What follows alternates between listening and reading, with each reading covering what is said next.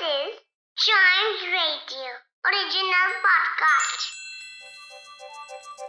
हर दिन की एक कहानी होती है कुछ ऐसी बातें जो उस दिन को बना देती हैं हिस्ट्री का हिस्सा तो आइए सुनते हैं कुछ बातें जो हुई थी in this day's history. Hello and welcome to this day's history जहाँ मैं आपको आज के दिन दुनिया भर में होने वाले कुछ इंपॉर्टेंट इवेंट्स के बारे में बताऊँगा तो चलिए शुरू करते हैं। 1816 में आज ही के दिन इंडियाना 19th यूएस स्टेट बना। इंडियाना एक मिड वेस्टर्न यूनाइटेड स्टेट है। ये एरिया के बेस पर 38th लार्जेस्ट और पॉपुलेशन के बेस पर 17th मोस्ट पॉपुलस स्टेट है। यहाँ का क्लाइमेट ह्यूमिड कॉन्टिनेंटल टाइप रहता है। इंडियाना के साथ ऑटो रेसिंग की एक्सटेंसिव हिस्ट्री जुड़ी है। इंडियाना नेशनल फुटबॉल लीग और नेशनल बास्केटबॉल एसोसिएशन जैसी बहुत सारी प्रोफेशनल स्पोर्ट्स टीम का घर भी है। इसके अलावा 1882 में आज ही के दिन सुब्रमण्या भारती जी का जन्म हुआ था।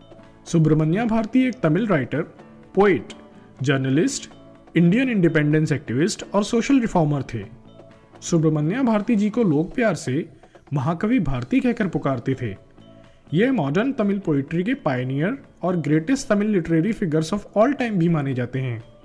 इंडियन इंडिपेंडेंस मूवमेंट में इनकी लिखी पोइट्री से पैट्रियोटिज्म को बढ़ावा मिला। यह चाइल्ड मैरिज के अगेंस्ट थे और वीमेन एम्पावरमेंट में बिलीव करने वाले व्यक्ति थे। इसके अलावा 1901 में आज ही के दिन मार्कनी ने पहला trans Atlantic radio signal transmit किया था।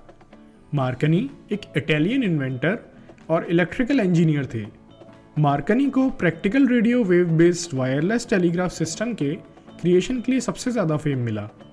आम भाषा में इसे रेडियो बोला जाता है। वायरलेस टेलीग्राफी में अपने कंट्रीब्यूशन के लिए मार्कनी को 1909 में नोबेल प्राइज इन फिजिक्स भी दिया गया। इसके अलावा 1935 में आज ही के दिन प्रणब मुखर्जी का जन्म हुआ था। मुखर्जी एक इंडियन स्टेट्समैन थे। यह इंडिया के थर्टीन प्रेसिडेंट भी रहे।